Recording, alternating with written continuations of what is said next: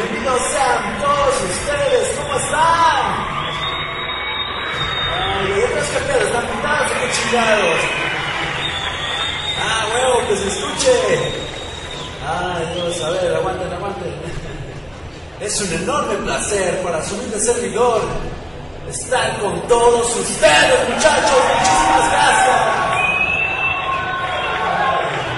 Gracias, de verdad, ha sido una larga espera, así que quiero comenzar agradeciendo su comprensión, su paciencia y sobre todo su participación en la realización de este primer especial en la existencia de este Zoom Podcast Banda, chido por eso. Ah, sí, y bueno, antes de comenzar quiero dedicar estas grabaciones a todos aquellos que como yo no gustan únicamente del anime de moda, ¿no? Este especial va dirigido a todo aquel que gusta de la pasión por el anime y el manga, que disfruta y comparte su afición de una manera crítica y abierta a objeciones, a todo aquel que entiende que no todo lo que nos llega de la nación del sur naciente es bueno, y a quienes tienen el conocimiento y la apreciación para defenderlo con un buen argumento, banda. Pero sobre todo, gracias, sobre todo, quiero dedicarle particularmente esta hora a mis colegas podcasters, a mis hermanos de la Evolution Podcast, del Segundo Podcast, a los muchachos del Anime Radio, J. Music Revolution, Legend Anime, y al staff del podcast desde abajo, ¿cómo no? Y a todos mis amigos y mis camaradas de la bella ciudad de Morelia, quienes compartieron conmigo el tirón de esta gran serie de culto. Y sobre todo a todos ustedes que están ávidos de conocer o de revivir esta obra maestra del anime y del manga. Porque en esta ocasión vamos a hablar de una gran serie, banda. Un anime que marcó a toda una generación, que vino a revolucionar por completo la industria del entretenimiento nipón. Una serie que se ganó el amor y el odio de muchos fans alrededor del mundo. Una serie que jamás debe quedar en el olvido de las nuevas generaciones. Por eso y mucho más llega hasta ustedes este primer especial del Angelcast. ¡Anime! ¡Comenzamos!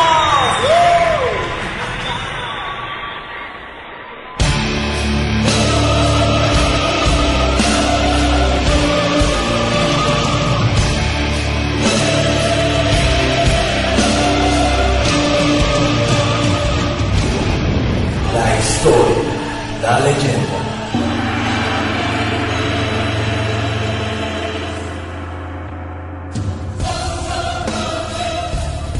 Religión, simbolismo, muerte, resurrección.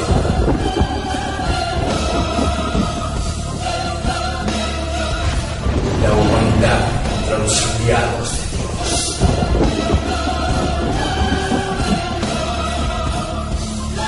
El evidente camino hacia el apocalipsis. Entre la existencial hasta el tercer impacto.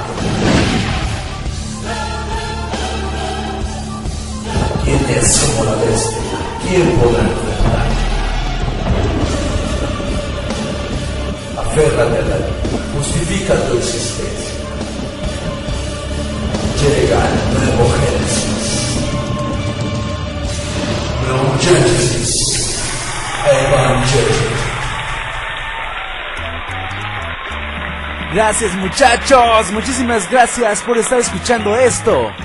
Para mí es un enorme placer que estén conmigo de nueva cuenta. Gracias por escuchar esta tomada de pelo. De verdad, chido por eso. Son de lo mejor, chinga. ¡Claro que sí! Como ustedes saben, yo soy su obsesivo amigo Angel, que en esta ocasión va a sacar al fan from hell que lleva adentro. Voy a hacer contacto con el fanboy que se esconde en el lado oscuro de la luna. Y vamos, ustedes y yo, a geekear durísimo acerca de mi serie favorita, mi serie predilecta, que en mi necia y nada objetiva opinión es la mejor serie de toda la historia. ¿Ya vieron? Comenzó a fluir la ñoñez. ¡Yeah! Así es, Neon Genesis Evangelion es una serie única, muchachos. Al igual que la trilogía original de Star Wars, la veo rigurosamente una vez al año. Y se los juro, no dejo de disfrutar los detalles, esos tintes tan chingones que la hacen una serie tan memorable y precursora de un género del cual creíamos haberlo visto todo. Y no me refiero al género de mechas, sino al género del anime en su totalidad, en toda su indescriptible totalidad, mis estimados camaradas. Y llegándole de lleno al anecdotario de su amigo Angel, El primer contacto con la serie me lo llevé con la portada de una revista tipo fanzine llamada Animanga, por allá de 1997. Y lo debo decir, esa pequeña publicación llamó mucho mi atención por el diseño de los personajes que aparecían en ella. Al principio no sabía si el tipo de enfrente era hombre o mujer, pero las dos chavas que lucían a sus espaldas, ¡ay güey!, se vean muy bien, están bien chidas. No sabrosísimas, pero sí bien monas, sobre todo la chica de cabello azul. Pero en definitiva lo que me dejó diciendo ¡no mames!, fue el diseño del mecha que se veía al fondo, los detalles de corte tan atípico, la expresión muda que desprendía, no, está muy cabrón, y eso que no se ve ni la mitad de su cuerpo. Y con ese iluminado tan oscuro, no muchachos, nada que ver con los mechas fluorescentes que conocía yo hasta el momento. Muy chingón, daba toda la impresión de esconderse delicadamente a la vista, muy misterioso.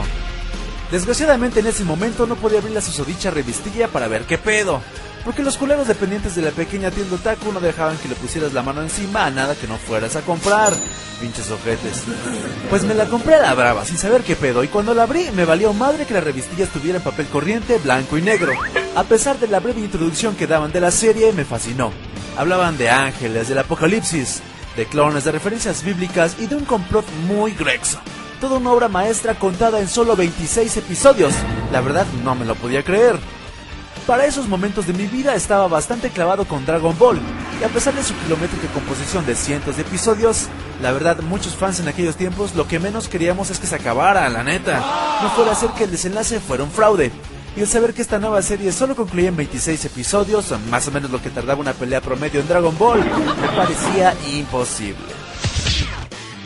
Total, la reseña del pequeño fanzine me convenció de que esta serie era algo digno de verse, y por suerte ahí mismo se mencionaba que se comenzaría a transmitir en México a través del canal Locomotion. En la madre. Y yo sin cable. ¿Y ahora? Pero a ver, espérenme, ¿sí captan el panorama? Agarren la onda, en esa época no había manera de encontrar una serie en DVD. Ni siquiera los VCD eran tan conocidos, no los encontraban ni siquiera en el mercado negro. Digo, no es que lo buscaron ahí, ¿no? Ay, güey. Lo que utilizaban los geeks de mediados de los 90 para inmortalizar sus recuerdos era la poderosa tecnología VHS. Lo malo es que yo no tenía una videocasetera VHS en casa. Chale. Estos videos solo los podías encontrar en pequeños puestos en los tianguis, y los fans que comercializaban con eso en verdad eran unos pinches usureros. Internet apenas se estaba popularizando, y los pocos cibercafés que existían tenían conexión a través de dial-up, por líneas telefónicas, con anchos de banda desde los 28 kbps a los 56 kbps. Se los digo en serio, las nuevas generaciones están en la gloria, y aún así prefieren pasársela viendo fotos en el Facebook. ¿Qué pacho? ¿Qué pedo con eso? Ay, como sea. En los 90 apenas se podía hacer eso, no existía YouTube y era muy difícil encontrar anime en español, y ya que encontrabas algo aunque fuera en inglés, de verdad que sufrías para descargar un miserable episodio.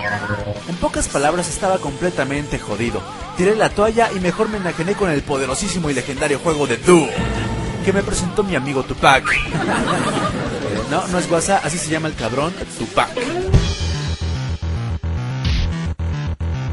Y uno de esos días, quizás como este, después de una incesante sesión de Doom, pues obviamente te detiene el mareo, porque por si no lo saben, los primeros first person shooter te mareaban a lo cadrón, y esto se le conocía en aquel tiempo como motion sickness. Pinche Doom, con todo y eso es uno de mis juegos favoritos, así que ya lo saben, Doom Forever.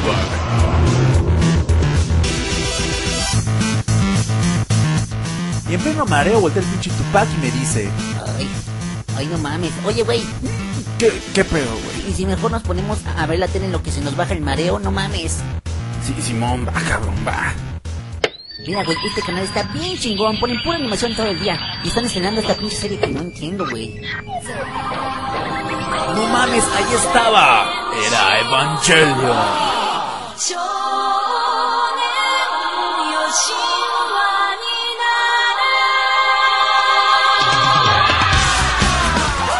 Estaba muy emocionado, por fin podía ver la dichosa serie que tanto me cautivó y completamente hablada al español.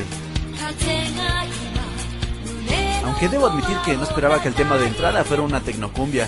De hecho, hasta ahora me caga el opening de Evangelion. Sí, sé que se escucha como una tremenda contradicción, pero me caga. No se fijen, después superé eso porque nunca me arrepentí de haberla visto, eso jamás.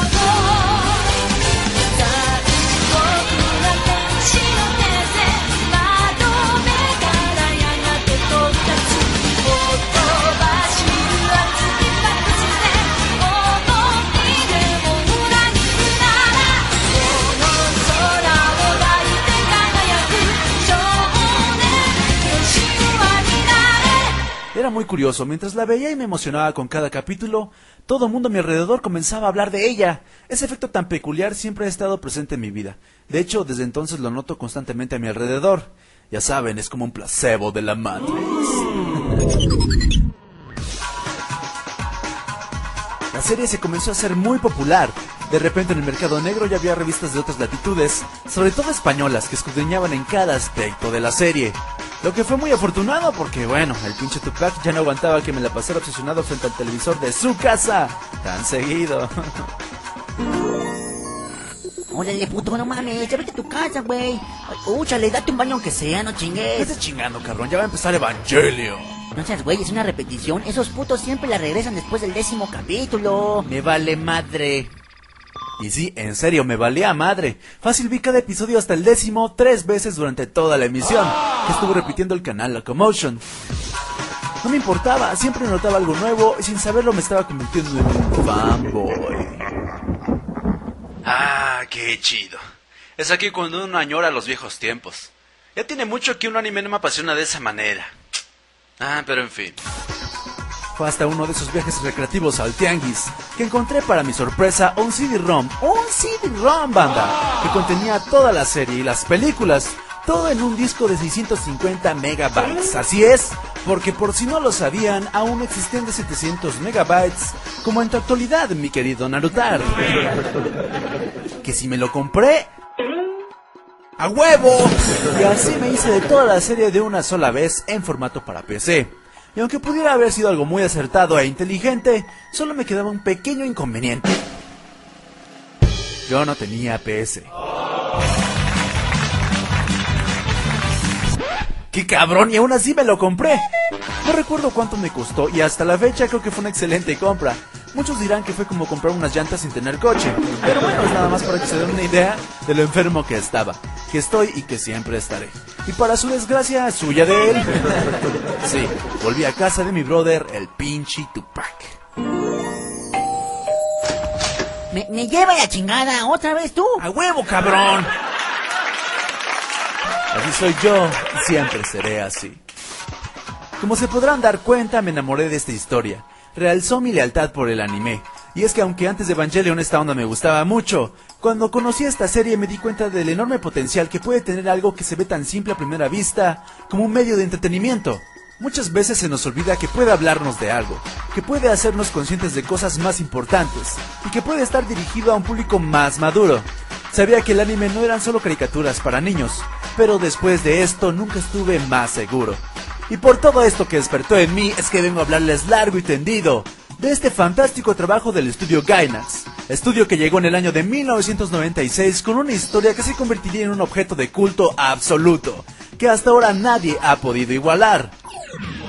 Así que prepárense porque vamos a comenzar un intenso viaje a través de los 26 episodios de Neon Genesis Evangelion, un intenso camino de análisis en el que les hablaré de los detalles de cada situación, los rasgos de cada personaje y hablaremos a fondo de la constitución de los Evas, estos titánicos guerreros que guardan el enigma más interesante y estremecedor que jamás se hubiera imaginado antes. Les hablaré de los aspectos religiosos, los simbolismos, las interpretaciones, los manuscritos del Mar Muerto, los ángeles, del apocalipsis más allá del folclore bíblico. También les hablaré del manga, sus diferencias con la serie, pero sobre todo abordaremos el inexpugnable hecho de lo que ha sido del mundo del entretenimiento nipón después de Evangelion, y cómo es que sigue sobreviviendo esta serie hasta nuestros días.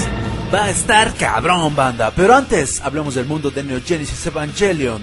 Hablemos de dónde se desarrolla este relato distópico, donde surge este nuevo génesis. ¿Estás cansado del podcast ranteando sobre cine, tele, anime, manga y cosas por el estilo? ¿Sí? Chale, no, pues este podcast es igual. Pero escúchalo, chance te gusta más. Escúchanos en www.poderato.com/desde abajo y checate el blog desdeabajox.blogspot.com. Llégale, te va a gustar.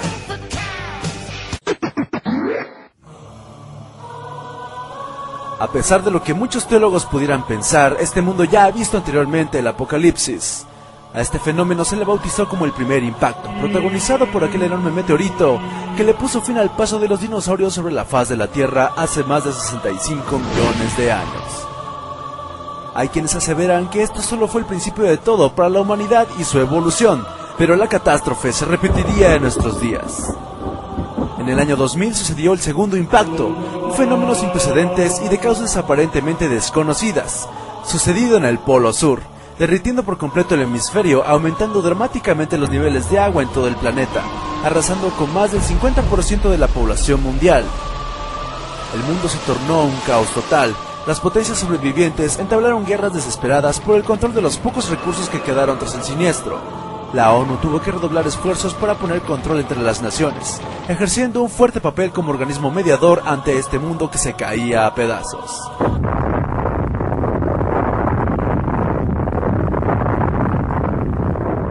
Y la gran incógnita saltó al aire. ¿Qué fue lo que desató el segundo impacto? La humanidad entera exigía respuestas y los gobiernos hablaron. El terrible holocausto había sido detonado por un enorme meteorito que se impactó de lleno contra el hemisferio sur. Los satélites fueron destruidos por la inmensa onda de choque. El polo entero se convirtió en un cráter inaccesible, rodeado por un mar muerto teñido de un rojo profundo y perturbador. No había quien intentara contradecir esta, la verdad oficial. Sin embargo, esa era solo la verdad de dominio público. Un pequeño círculo formado por los altos mandos sabía lo que había castigado al planeta. Los ángeles, los enviados de Dios. El segundo impacto solo había sido una señal de aviso. Un aviso escrito con letra profunda en los manuscritos del Mar Muerto. Unos enigmáticos documentos que no son otra cosa sino un pasaje perdido de la Biblia misma, en la que se dan detalles precisos del Armagedón. 15 años después, con una población mundial que se recobraba poco a poco, volvieron los mensajeros. En alguna región del desaparecido continente asiático se da el avistamiento de una criatura sin precedentes, un gigante letal. El tiempo para la extinción de la especie humana había llegado, y al parecer el creador vendría a ponerle fin a su obra con sus propias manos, pero la humanidad no cedería sin pelear, ni siquiera contra la voluntad de Dios. Es así como la ONU guardó bajo secreto el auspicio de una organización de estricto carácter tecnológico-militar, NERV, responsables de desarrollar el arma definitiva en contra de los enemigos conocidos bajo el nombre clave de Ángeles. Durante estos 15 años, NERV se ha dedicado a diseñar la última defensa, las unidades de combate Evangelion.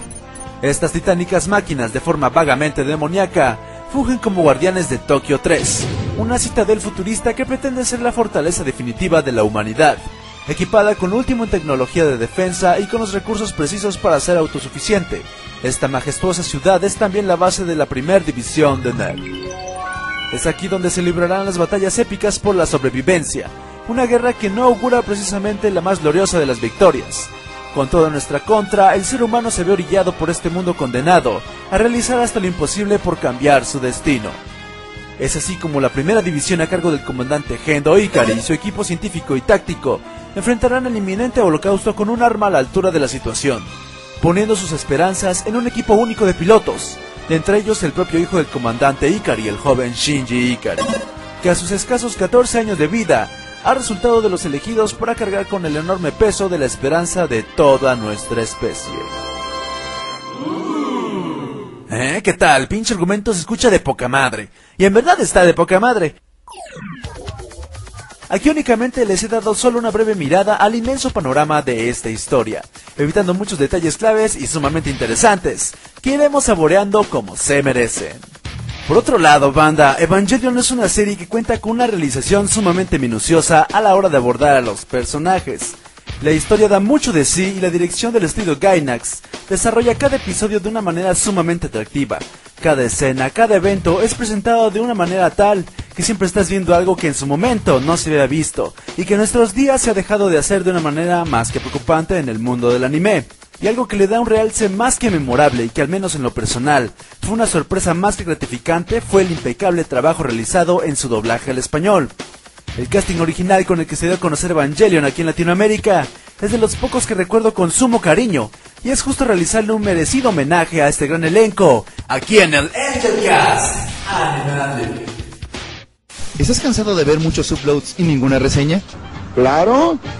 ¿Has escuchado últimamente mucho la palabra Watchmen y no sabes qué carajos es? ¿Te gustan los videos de conejitos y gatitos? ¿Estás cansado de escuchar cómo la gente habla de anime de una forma seria y formal? ¿Ya no quieres esperar la próxima temporada en la radio de tu foro favorito? ¡Shaman King! No, ya Shaman King, ya no, por favor, ya. Leviatanime.blogspot.com. ¡Apúntale bien! Leviatanime.blogspot.com. Porque nosotros no hacemos el anime, solo lo vemos. Por riguroso orden alfabético tenemos en primer lugar a las damas, como es debido. Y encabezando la lista comenzamos con Alma Williams, quien interpreta el papel de Maya Ibuki, una de las operadoras expertas de la supercomputadora Magi, el cerebro de NERV. El Evangelion 1 se desactivó, no tiene energía. La señal de expulsión está siendo rechazada. Sabía que era inútil, doctora. ¿Y la clave de simulación? Lo mismo, incluso el circuito directo. Alma William ha participado en otros animes tales como Senki, interpretando a Chiaki Eno, en Scaflón interpretando a Hitomi Kansaki, y en los Supercampeones interpretando a las hermanas Maki y Mari Tanada, en lo que fueron las ediciones J y Road to 2002 de Capitán Tsubasa. Entre uno de sus logros más importantes en el medio, tiene el convertirse en el directorio de la serie Los Sustitutos de Disney. Por otro lado tenemos a Belina Martínez interpretando el papel de Yui Ikari, la madre de Shinji, una de los científicos más brillantes en el campo de la biotecnología, cuyo más grande anhelo era formar una familia y hacer hasta lo imposible por protegerla. Es usted muy amable, profesor. Su nombre es Yui Ikari, ¿verdad? Para servirle. ¿Qué hará al graduarse? A decir verdad, no había pensado mucho sobre eso, pero hay otra opción, al menos para mí. También considero el matrimonio y la maternidad, por supuesto, si puedo hallar al hombre adecuado. La señora Belina Martínez ha interpretado a personajes como Haruka Tenno en Sailor Moon. Ya saben, la lesbianota gandototota que andaba con Michiru. Ay, digo, no es que yo la haya visto, no, para nada. El Dr. Slump interpretó a Akane. En Saber Marionette hizo la voz de Panta. En Trigun hace el papel de Rem Severin, y hasta hizo a la señora Uma en Crayon Shin-chan. En otros géneros de la animación ha interpretado a la entrenadora Walrus de la descabellada serie Invasor Sim. Siguiendo con las damas aparece Circe Luna, quien interpreta quizás al personaje más emblemático y polémico de todo Evangelion, Rey Ayanami. Rey es un personaje enigmático de pocas palabras, cuya existencia encierra uno de los secretos mejor conservados en un guión de anime, muchachos. Bella pero fría como el hielo. Hay una emergencia, Shinji. Me reportaré primero. ¿No eres hijo del comandante Gendo Ikari? ¿No tienes confianza en el trabajo de tu padre? Aunque comenzó como arquitecta recibida de la UNAM, Circe Luna encontró su verdadera vocación en el doblaje, realizando una carrera de más de 13 años hasta la fecha. En el submundo geek es sumamente conocida por interpretar a Pan en Dragon Ball Z y GT, a Sora Takenouchi en Digimon Adventure y Digimon 2, a Beldandi en Ah Mi Diosa y Parapara y Sailor Star Healer en Sailor Moon. De igual manera se le recuerda por interpretar a Paige Matthews en la serie Hechiceras y a Chloe Sullivan de Smallville. Dentro del listado de papeles masculinos sigue el interpretado por Enrique Cervantes, quien le presta su voz a Ryoji Kaji, un doble agente que persigue a lo largo de toda la serie un propósito sumamente complejo de explicar. Carismático y de aparente desinterés por la vida, forma parte de los personajes más memorables del anime de la old school. Con tanto aplomo como siempre. ¡Aló, Kaji! ¿Qué tal? Señor Kaji, no recuerdo haberlo invitado al puente. Lo siento, almirante. ¿Perdiste peso? Sí. ¿Tienes un amor no correspondido? ¿Por qué piensas eso, Kaji? Una mujer que tiene un lunar en forma de lágrima en su mejilla está destinada a sufrir durante toda su vida. Enrique Cervantes es recordado entre nosotros por haber sido la voz del androide 16 en Dragon Ball Z, también por darle vida a Mojojojo en las chicas superpoderosas, y actualmente por ser la voz de Carlos Solís en la serie de Esposas Desesperadas. Enrique Mederos interpreta el papel de Toji Suzuhara, compañero de clase de Shinji Ikari, quien comenzará su relación amistosa de una manera algo tosca. Es noble pero de poco tacto con las personas, aunque debajo de esa cáscara difícil de pelar se esconde una persona de nobles sentimientos. En pocas palabras, es el amigo de pedas que nos llevaría cargando hasta la puerta de nuestra casa, si se las pongo. ¿Y los demás? ¿Desapareció la clase completa o qué? Seguramente fueron evacuados. Sí, debe ser la única persona que realmente disfruta la oportunidad de ver una guerra. En el ambiente de la animación japonesa, comenzó doblando las voces de Japosai y Sound Tendo en las películas de Ranma y medio, Posteriormente hizo de Ryota Miyagi en Slam Dunk. También participó en Dragon Ball Z haciendo de Baby y Roca Yoshin. Sin embargo, el rol que le dio fama entre las damas de este oscuro mundo alterno fue el de Fujitaka de Sakura Card Captors. Otro de los nombres conocidos de la lista es el de Enzo Fabio Fortuny Romero, o Enzo Fortuny para los cuates. En Evangelion interpretó a Makoto Hyuga, uno de los dos operadores de campo de NERV. Es uno de los personajes que aparecen fugazmente en la serie. Lo único que pudiera llamar nuestra atención es que es fan del manga. Respeta las jerarquías dentro del centro de mando, aunque muchas veces le toca obedecer órdenes muy comprometedoras. Vaya mujer que es la Capitán Katsuragi. En mi opinión, ella debería llevar su ropa a la lavandería. Se aproxima un ángel a Geofrente. Debemos enviar un EVA de inmediato, Maya. Oh, no. Hablando un poco de la voz detrás del personaje, Enzo Fortuny tiene una de las carreras más prósperas en el medio. Es la voz oficial del Disney DX Channel y el actor recurrente para interpretar a Drake Bell de Drake y Josh y a Elijah Wood, el inmortal cabecilla de la comunidad del anillo. En cuanto al anime se refiere, pues tiene mucho appeal con las damas, ya que ha doblado personajes como Yukito Tsukishiro de Card Captor Sakura o al pendenciero Inuyasha, el chico perro. Ernesto Lezama interpreta a Kaworu Nagisa, el único amigo que logra tener Shinji en toda la serie y además el ser más caótico. A pesar de su engañosa fachada, Kaworu se destaca por ser un personaje muy emocional, al grado de ponerle la piel de gallina a más de un espectador de Evangelion. Es bueno cantar. Cantar alegra el alma. La música es la mayor creación de los Lilin. ¿Pero qué piensas tú, Shinji Ikari? ¿Sabes mi nombre? Todos saben tu nombre. No lo tomes a mal, pero realmente ignoras tu propia importancia. El señor Lezama es reconocido en el medio por ser la voz oficial de Porky Pig y de Speedy González. En el medio del entretenimiento nipón ha doblado a muchas criaturas, lo cual es muy curioso porque su trabajo interpretando a Kaworu no es para nada despreciable, dramáticamente hablando. Sin embargo, parece ser que lo que en verdad le gusta a Don Ernesto son los personajes más impersonales. Por ejemplo, participó en Dragon Ball haciendo la voz de Oolong y de Drácula Man, al pequeño Gregory en Dragon Ball Z, a Hinariku y a la cola de Sabimaru en Bleach, o también a Betamon de Digimon Adventure.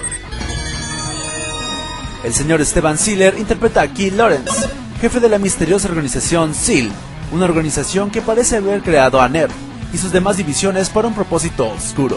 Este personaje es un tanto extraño, pues sale con una especie de gafas que parecieran ser parte de su cabeza, como si fuera una especie de prótesis médicas. Es de pocas palabras y las pocas que pronuncia son únicamente para reprender a Gendo Ikari. Hablemos claro, los ángeles no son motivo para no cumplir el programa de ese proyecto. Podríamos reducir el presupuesto. Devolvamos a NERV y a la serie de Evas a sus sueños. Ikari, eres responsable por traicionar así. El señor Siller lleva años en la industria del doblaje aquí en México. Es la voz de Gargamel en la legendaria y traumática serie de Los Pitufos, además de contar con un sinfín de participaciones en series ochenteras, por ejemplo como San Bigotes de los Looney Tunes o el comisario Hood Clut de la Pantera Rosa. El señor Humberto Solórzano interpreta al frío y metódico Gendo Ikari. ¡No puedo pilotear esta cosa! Pues si vas a hacerlo, hazlo ahora. Si no, vete de aquí. ¡Fuyutsuki! ¡Señor! ¡Despierta, Rey! ¿Podemos usarla? Aún no ha muerto. El señor Solórzano tiene una amplia trayectoria de reconocidas interpretaciones dentro del anime, como lo son el papel de Raditz en Dragon Ball Z, el Rey Chapa, Tamborin y Ackman en la primera Dragon Ball, Mosuke de Shaman King, Gato de Naruto o el profesor Rowan de la 11ª temporada de Pokémon. En el séptimo arte le ha prestado su voz a pura personalidad, como lo son los diálogos del legendario Jack Nicholson, Hugh Jackman, Nicolas Cage, Bruce Willis y al mismísimo y multicitado en el mundo geek, el señor Hugo Weaving. Su voz resulta de lo más imponente, dotando al personaje de Gendo Ikari de toda la personalidad que requiere. Incluso me atrevo a confesar que me gusta más ese sello que le imprime que la de la voz original de la serie de Evangelion. Entre otra de las figuras más famosas del doblaje mexicano, tenemos a Irwin Dayan, quien interpreta al extrovertido Kensuke Aida, otro de los compañeros de clase de Shinji Ikari. Este personaje tiene una afición a las cosas bélicas, envidia profundamente a Shinji por tener la oportunidad única de pilotar un EVA. Para él todo eso es solo un juego. Siempre con cámara en mano, es el inseparable amigo de Toji Suzuhara. 1, 2, 3, 5 portaaviones y 4 acorazados. ¡Vaya que flota, Shinji! En verdad es fantástico tener un compañero así. Es el orgullo de la flota de las Naciones Unidas, el portaaviones llamado sobre el arco iris. Es muy grande. Irwin Dayan es reconocido por tener una tesitura que le permite tanto hacer voces de niños como de adultos.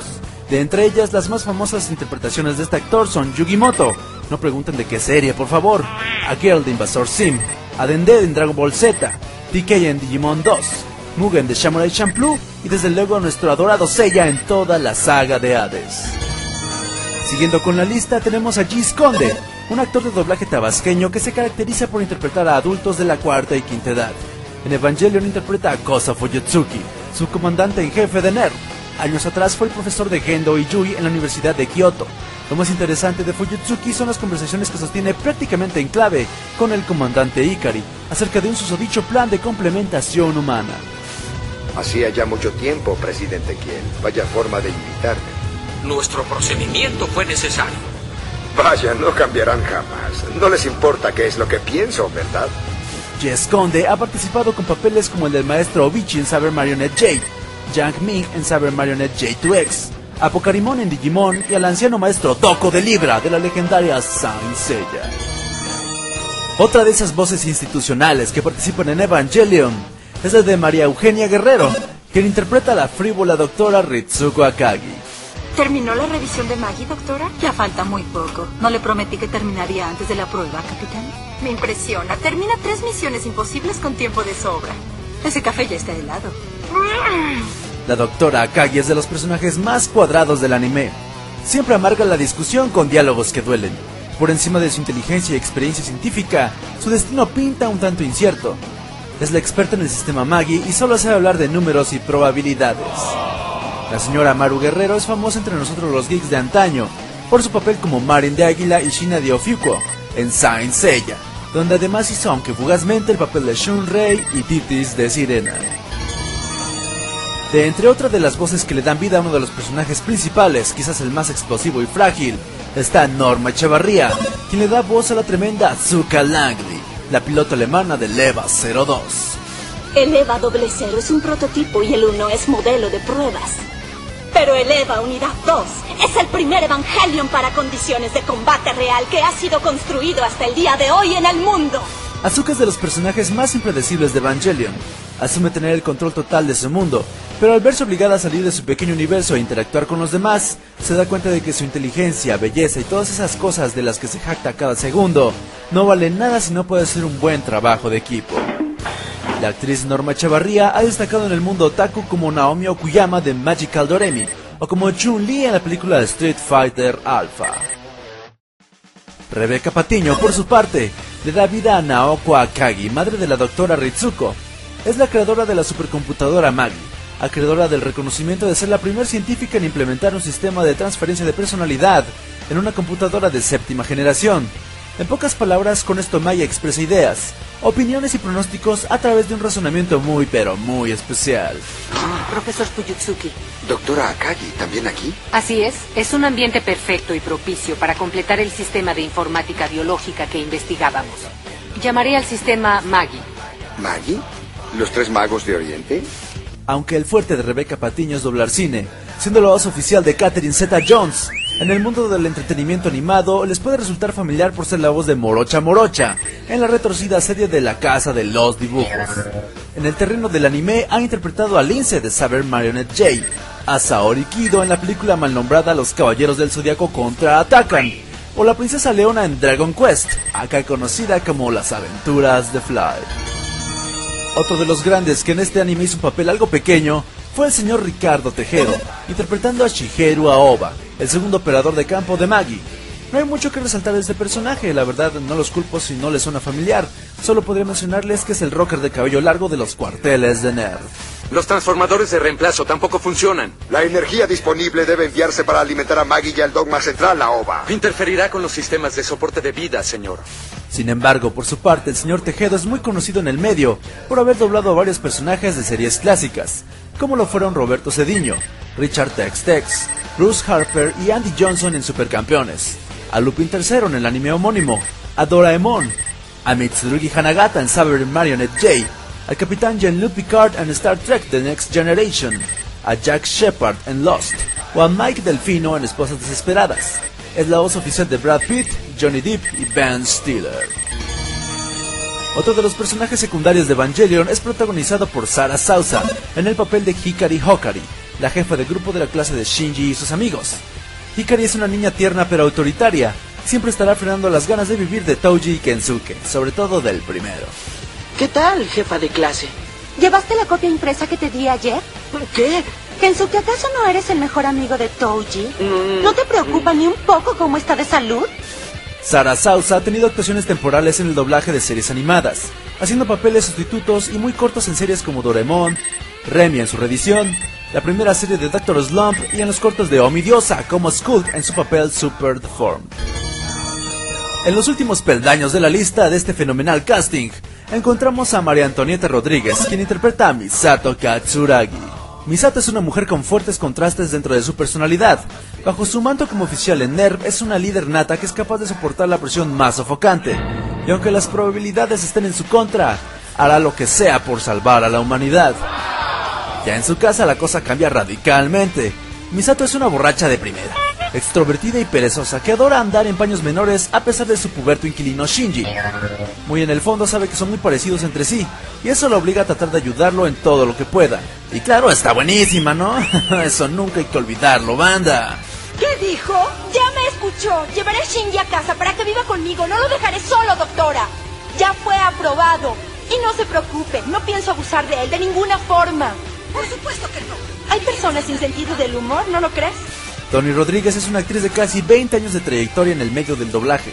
Fuera de su papel como Misato Katsuragi, ha tenido papeles más pequeños en el mundo del anime, entre los que podemos mencionar a Kiyomi Takada de Death Note, Chizuru Kuwabara de Yu Yu Hakusho, Vivian Wong de Yu-Gi-Oh!, y Akudai Chinkyu de Ikki Tausen. Y al final, pero no por ello menos importante, tenemos al señor Víctor Ugarte, que incluso prevaleció para la reedición de la serie. En esta obra, el señor Ugarte le dio voz al personaje principal, Shinji Ikari, y para hablar de su obra y de su trayectoria, qué mejor que escucharlo del mismísimo maestro, a través de esta entrevista que mi amigo Sheso le realizó en exclusiva para el Saint Digital Shinobi. Hola, ¿cómo están? Soy Víctor Ugarte, soy actor de doblaje, y aquí estamos muy felices de poder estar regalándoles unas palabras. Bueno, ¿cómo fue que arrancaste en todo este tema del doblaje? Bueno, yo empecé en el doblaje por mi tío Lalo Fonseca, que le hace la voz, bueno, la hacía a la voz de Reptil en los Thundercats.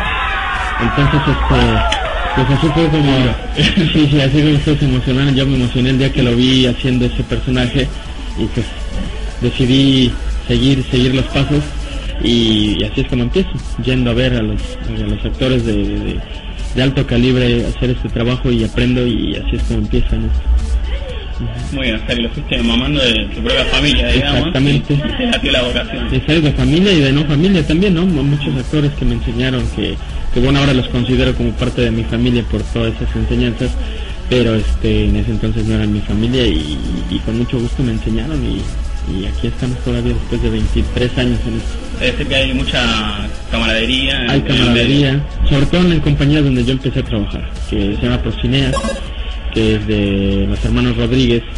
Entonces había mucha camaradería en esa empresa y mucho apoyo a los nuevos talentos y nos tocó recibir un poco de ese apoyo y eso es maravilloso, ¿no?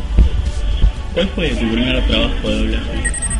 No lo recuerdo, el primer trabajo debió haber sido todos iniciamos haciendo papeles muy pequeños que realmente no tienen trascendencia alguna en la película.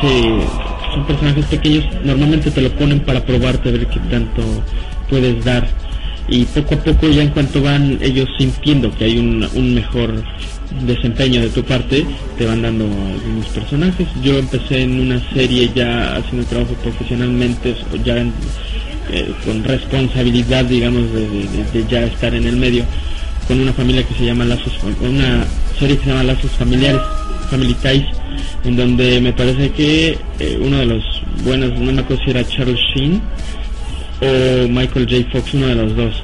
Entonces era como el protagonista de la serie y ahí salió un chavito chiquito como de 8 o 9 años, como de 8 años, y es de Michael J. Fox, creo que sí, ¿verdad? Y ahí es donde empieza, ¿no? ya hacer personaje, el personaje le decimos nosotros que es fijo, que sale ya a lo largo de toda la temporada. Es el que arrancaste con una tira televisiva. Una tira televisiva, sí, ya de hecho anime empecé a hacer ya después de como 8 años de estar en el medio haciendo películas y todo eso. Fue hasta después que empecé en el anime. ¿Cuál fue tu primer anime? Senki, el guerrero guardián. ¿Se acuerdan de Senki?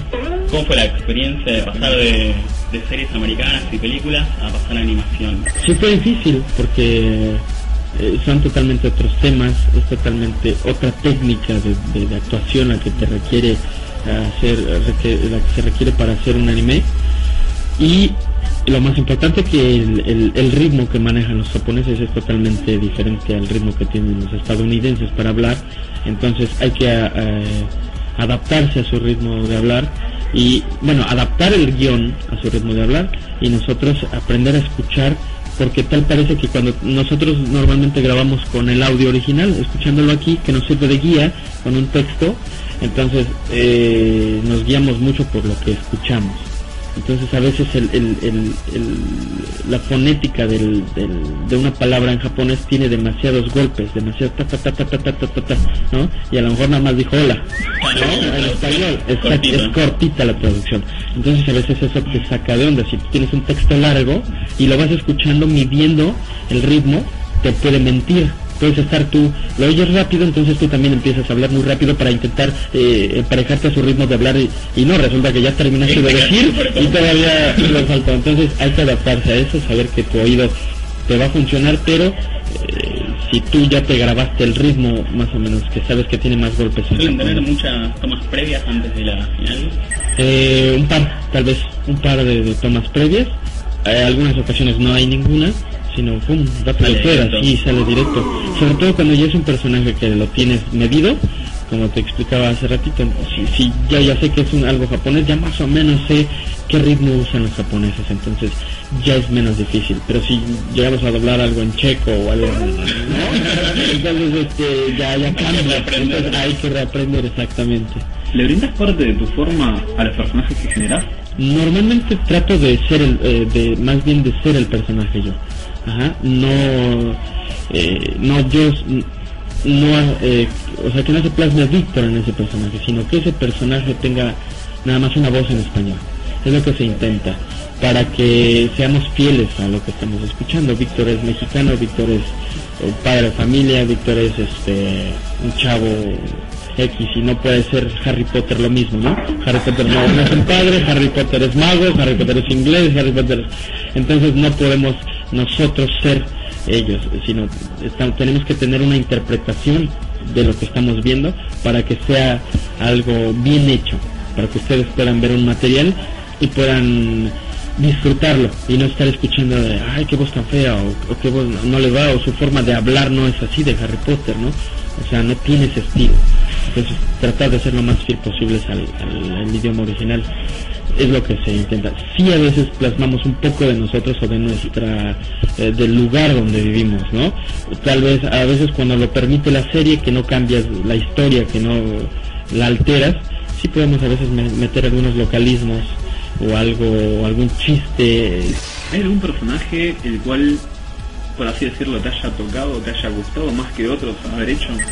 Pues fíjate que, mira, me gusta la pulga, mucha lucha, entonces porque pues lo hicimos totalmente mexicano, entonces me acomoda mucho hacer el personaje, y bueno, su locura, su suciedad, su dragón, sus cosas, pues siempre es bueno estar diciendo por, ¿no?, la vida, locuras, y que no se note, no se vea mal. En la pulga todo se le permite, entonces la pulga puede decir lo que sea, es la pulga.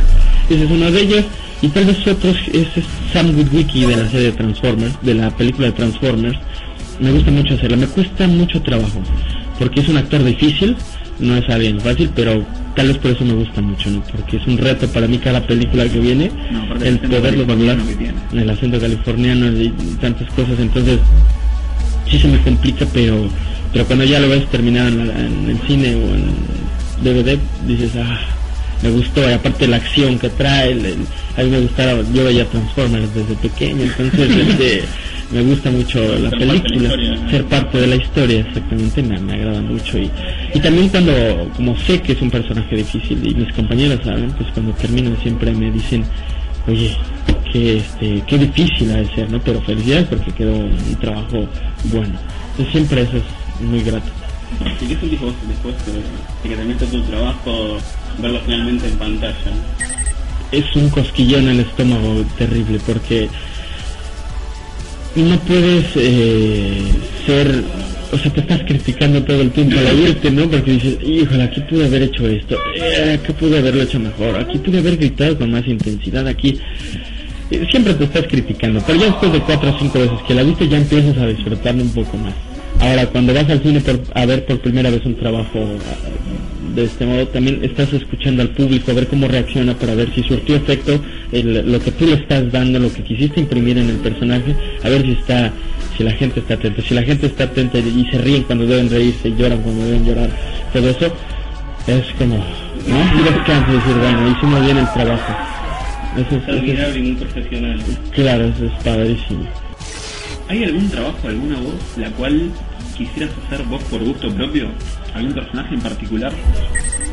¿Qué personaje? Más Koshikabuto. Ajá, Koshikabuto. Tenés posibilidad, lo acaban de rehacer otra vez, Magi ya. ¿Ah, sí? Está sacando el Japón ahora. Ok, fíjate. A mí me encantaría, yo veía mucho más en el Z. ¿Cómo vivís vos todas esas cosas que salen a la par de tu trabajo, como las puertas que se abren a bienvenida convención y demás? Bueno, eso es una ventana enorme para nosotros, porque es a nivel nacional y ahora se está haciendo a nivel continente, entonces es maravilloso venir y poder escuchar las críticas que hay acerca del trabajo, de todo tipo, ¿no? Tanto las constructivas como las destructivas. También porque también estamos conscientes que no todo lo que hacemos es maravilloso, ¿no? Y así mismo también no todo lo que hacemos es malo. Hay cosas que se hacen con mucha calidad, hay unas que no tanto, y hay otras que de plano sí son malas. Entonces, pero como lo sabemos, solo viniendo y a escuchar a la gente y saber qué es lo que le gusta directamente. Te sirve como una referencia muy buena para saber si vas por el camino correcto o necesitas hacer algo más. Que ahora sabemos que tenemos que empezar a prepararnos también, porque hay algunos lugares en Sudamérica, incluyendo... hablando específicamente de Argentina, en donde se empieza a hacer cada vez un poquito más de doblaje y van a ir recuperando terreno, van a ir ganando terreno poco a poco, porque muchos ya están quitando el acento para hacerlo neutro, y entonces eso es benéfico para las producciones. Y si van por ese camino, va a haber cada vez una competencia, ¿no? Cada vez más grande, y por lo tanto nosotros también tenemos que seguir preparándonos para que el que gane en esta puja o en este rollo sea el público, que da un buen material, no importa quién lo haya hecho, sino que sea la voz más fiel, lo mejor, pero que disfruten un trabajo, una competencia muy sana. Y para cerrar, yo tengo un caprichito mío. ¿Podrías mandar un saludo para los lectores de Shinobi con la voz de la pulga? Claro que sí. Para todos mis compadritos que lean Shinobi, la pulga dice...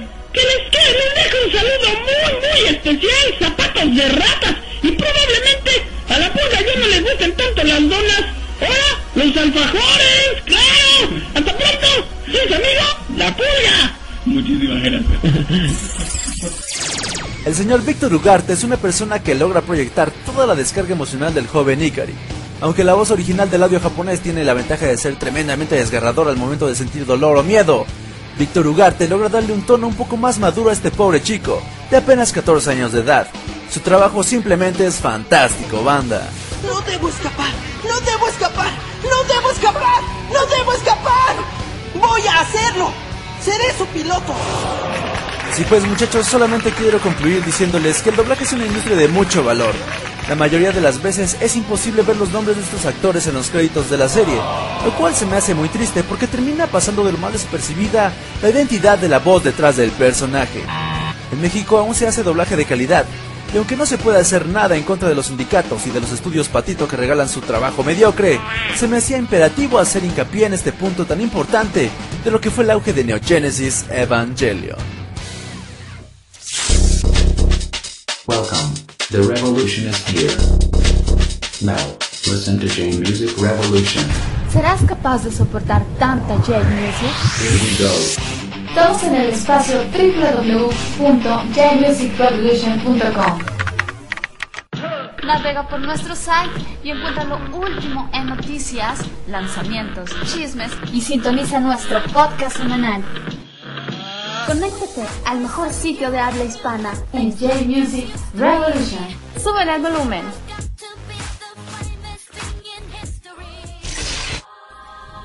Así pues, muchachos, espero que esta primer parte del podcast especial de Evangelion resulte de su agrado, les haga revivir buenos tiempos y sobre todo logre despertar la curiosidad de las nuevas generaciones.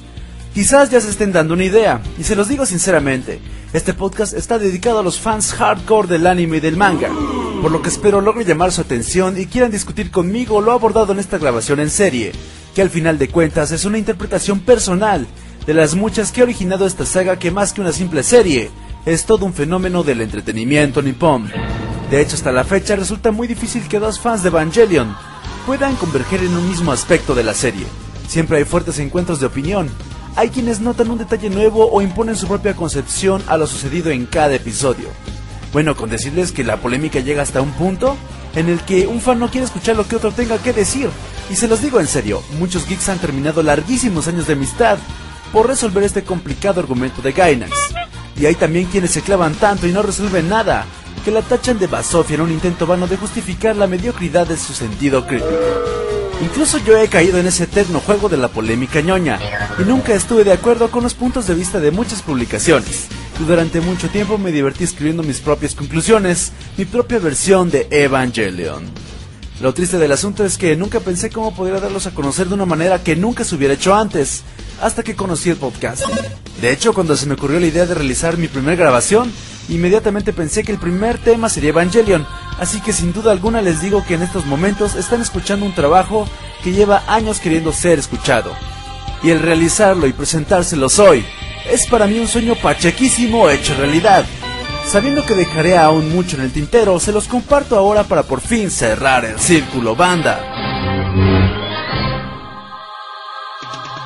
Y si ustedes me lo permiten, cierro esta breve introducción con una rola que también se ha vuelto legendaria, interpretada por uno de los maestros, una melodía que se convirtió en parte del soundtrack de mi vida desde hace muchos años. Esto es Fly Me to the Moon, en voz del inmortal Frank Sinatra. Así que ya lo saben, no se vayan que esto apenas comienza.